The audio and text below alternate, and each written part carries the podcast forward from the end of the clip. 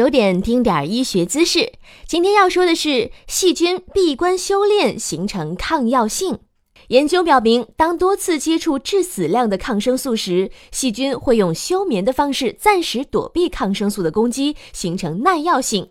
但是，一旦细菌苏醒，抗生素依然能够消灭它们。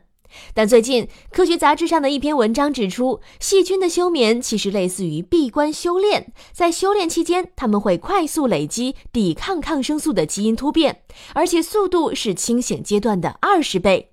正是这种休眠，加快了细菌抗药性的形成，迫使抗生素治疗失效。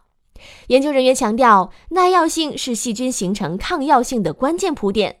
细菌基因组在休眠阶段，也就是耐药阶段，会发生大量突变，不仅暂时躲避了药物的攻击，还能促使细菌从耐药快速升级到抗药阶段。本条音频内容来自《生物探索》杂志，感谢收听。长肉不如长姿势，明天见。